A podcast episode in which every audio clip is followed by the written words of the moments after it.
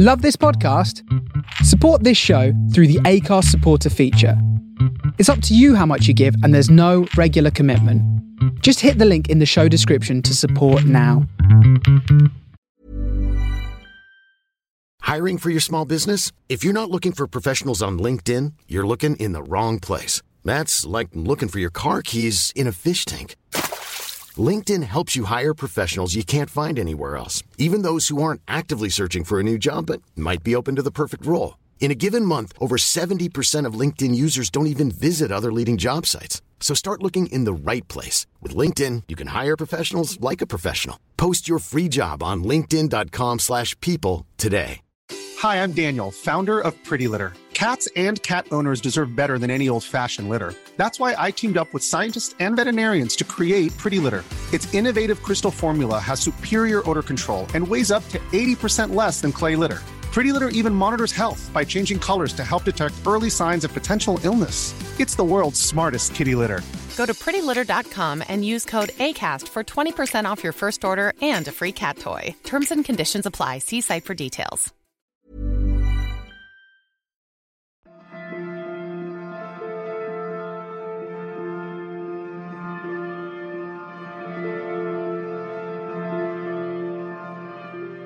Previously, on A New Winter, I could see his fat, bloated, bruised body just lying there. That was it, I thought. The German's dead. This is episode fifteen of A New Winter.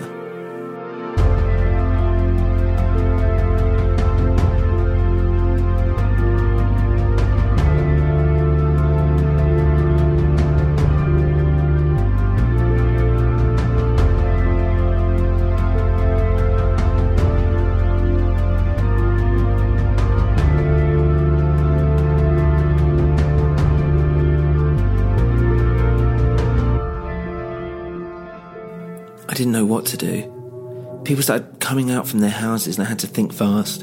Do I stay? Do I run? Here I was, alone, with a body. And just then, I noticed it was snowing. It hadn't snowed since before the stockwheels. Those mysterious prints and their farm having now melted away. But it looked like there'd be more icy weather before the winter was out. "What's going on?" I heard a man shout from down the road. And that was enough to snap me out of the silence, and I decided to run. I kept to the back streets and avoided light where possible, trying not to look too shifty. It wasn't long before sirens came from the darkness towards me, and once they'd gone past, I started to relax. I knew then that it was just time to go home. As I walked back, the snow had started to powder the pavements, and there was a wind that was like being sliced with a thousand razors with every step that I took. It felt like it took a lifetime, but I finally got home and I went straight to bed. I was exhausted. I got up about ten thirty. I remember thinking my body clock was almost switching back to normal. Jumped in the shower, warmed myself up, and scrubbed the memory of the German from my dead skin. It was strange, but I didn't really feel like I'd just seen a dead body the night before. But I had. And it obviously had some kind of effect on me, in that I was more numb than what I thought I'd be. I dressed and went downstairs, and there, chatting with my mum, was Inspector Dewbridge. "Good morning," he said, and then looked at his watch. Just. My mum laughed. She was always like this when she felt the need to impress. I'm not sure if it's politeness or flirting, maybe it was both. "Morning," I said, and took a seat opposite him. If he was here, then, well, it was bad. My mum put a cup of tea in front of me. "Would you mind if your son and me had a private chat?" Dewbridge said to my mum. "Oh, no, of course. I'll, I'll be in the next room." "Well, you see," Dewbridge began, "this is actually about well, confidential business, you know, police matters, so I'd need to make sure that we are completely alone in the house. Would you mind maybe just doing some shopping or something like that, just for the next half hour or so?" Uh, well, she said, and stared at me. I see that she didn't like being left out. She knew she couldn't listen in now. She's been asked to leave her own house. She looked back at Inspector Dewbridge, who continued to grin, as if he'd been put on pause. "Well, all right then," she said, and quickly put on her coat. got a purse and left. So, he said, what happened then? Well, with what? I asked. The dead fucking German, what do you think? Look, Inspector, I, I just want to know something first. And what's that? He said, annoyed. I just want to know, like, did it happen in the house? Did did that happen? Was it real? What do you mean? Did what happen? He asked. Well, was I there? Was I tied up? You know, like like that. Well, what do you think? He answered. What, you think you made it up? Well, I don't think so. And then I started to tremble. What was happening to me? I wasn't always like this. It was as if I'd awoken a deep, rattling being inside of me, one that was desperate to get out. Look, I've got a dead German lying on the street, and I need to know if you had anything to do with it, Dewbridge asked. My head was bowed, and he was trying to meet my gaze. He... well, he killed himself.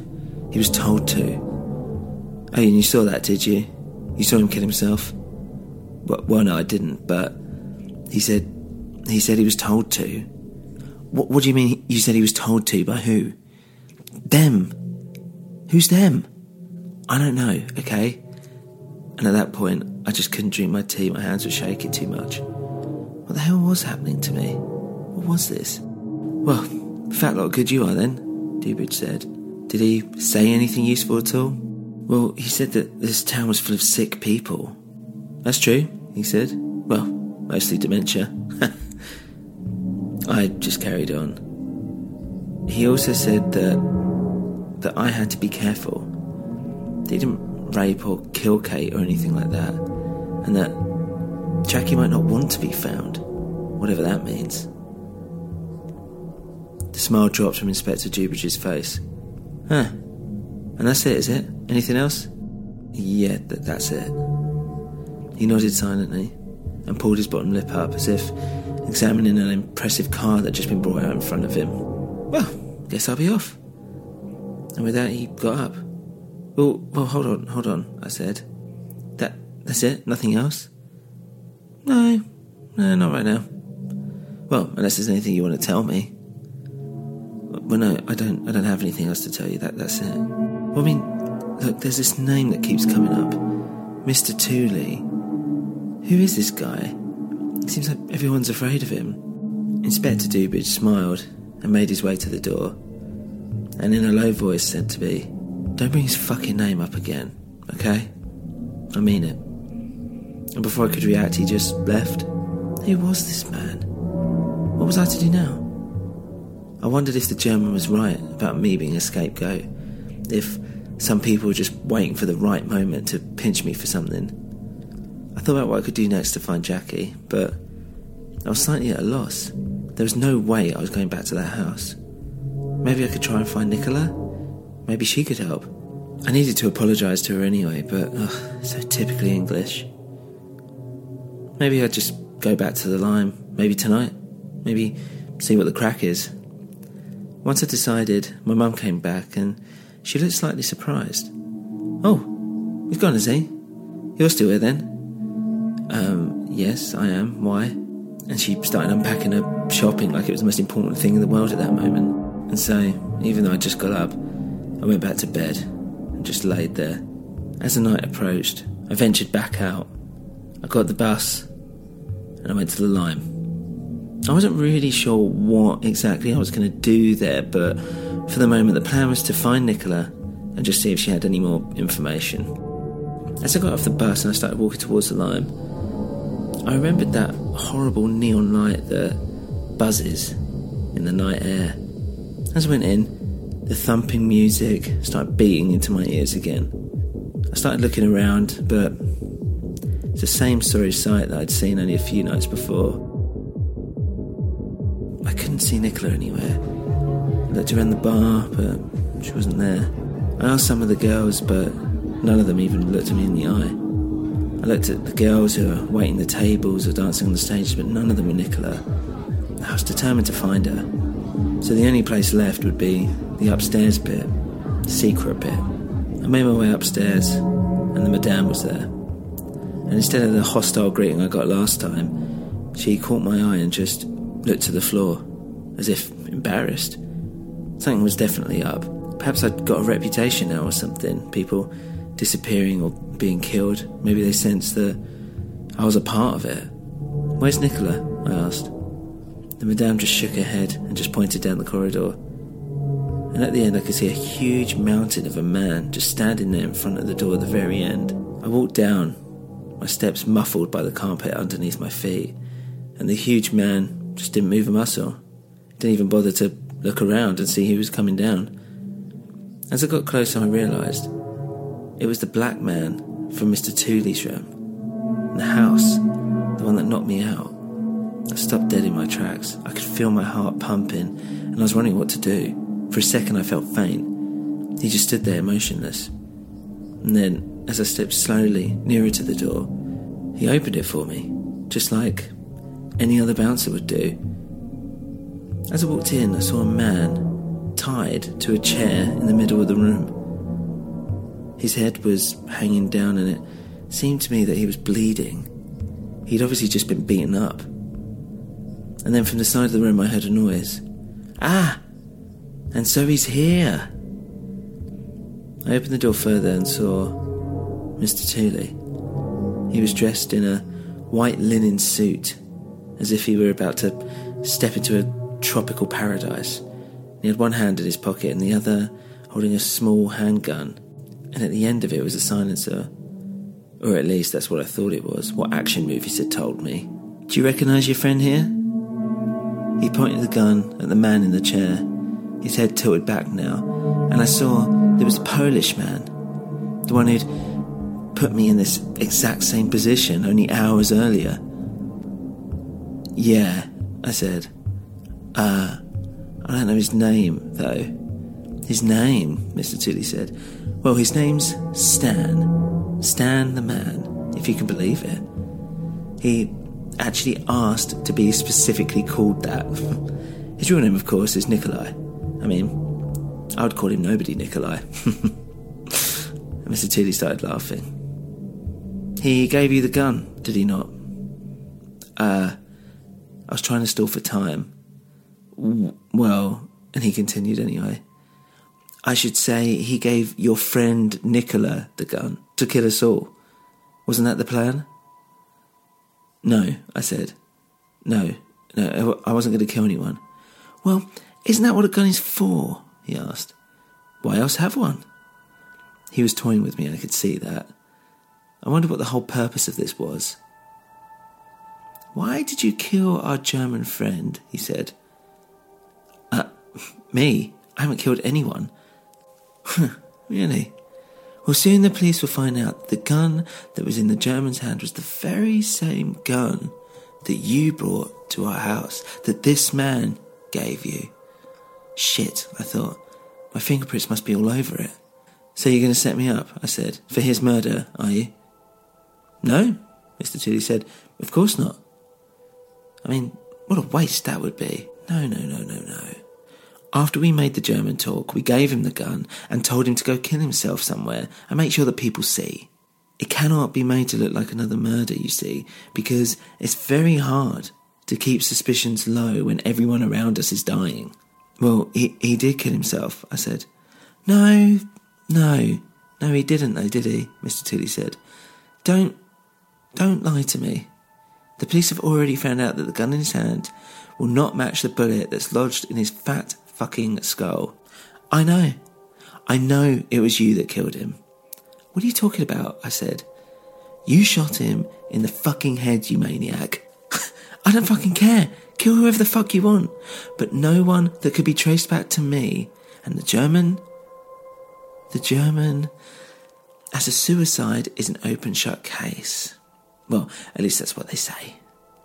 But a murder... A murder's a whole different thing entirely.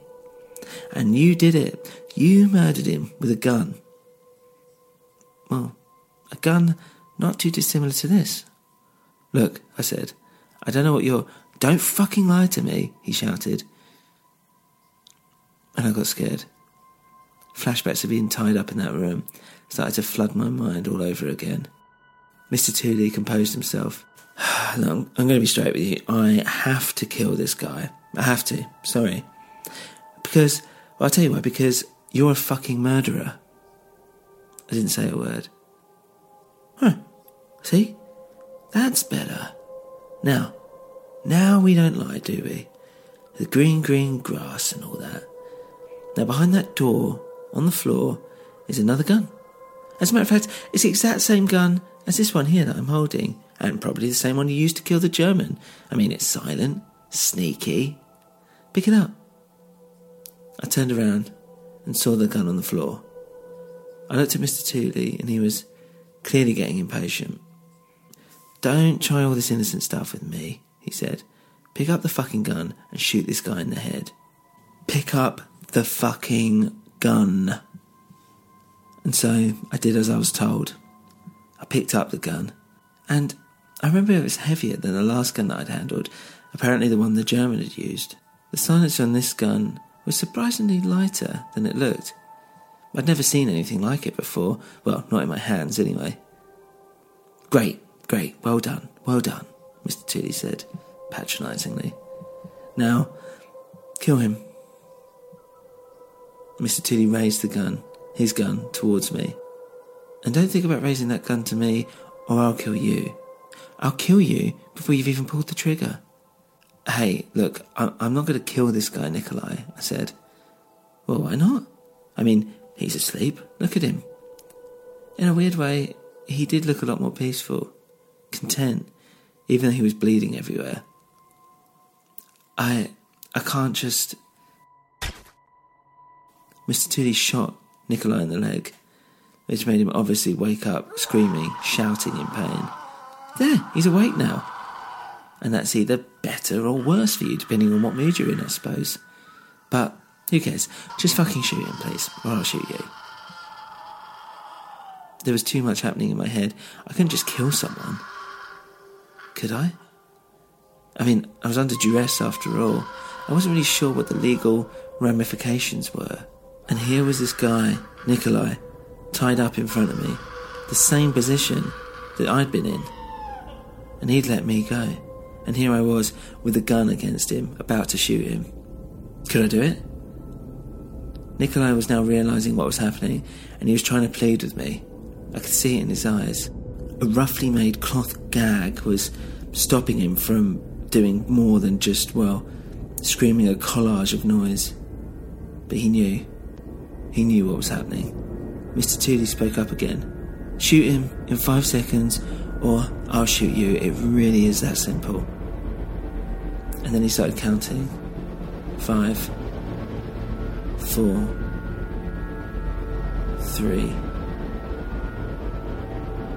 Two. One.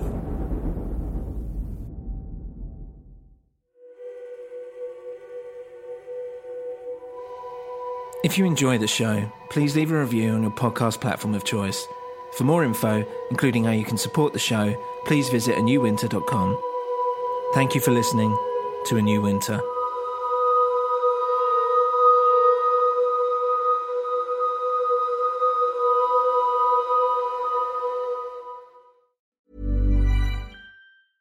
Imagine the softest sheets you've ever felt. Now imagine them getting even softer over time. That's what you'll feel with Bowl and Branch's organic cotton sheets. In a recent customer survey, ninety-six percent replied that Bowl and Branch sheets get softer with every wash. Start getting your best night's sleep in these sheets that get softer and softer for years to come. Try their sheets with a thirty night guarantee. Plus, get fifteen percent off your first order at bowl and branch dot com. Code BUTTERY. Exclusions apply. See site for details. Planning for your next trip? Elevate your travel style with Quince. Quince has all the jet-setting essentials you'll want for your next getaway, like European linen, premium luggage options, buttery soft Italian leather bags, and so much more. And is all priced at fifty to eighty percent less than similar brands. Plus, Quince only works with factories that use safe and ethical manufacturing practices. Pack your bags with high-quality essentials you'll be wearing for vacations to come with Quince. Go to quince dot com slash pack for free shipping and three sixty-five day returns.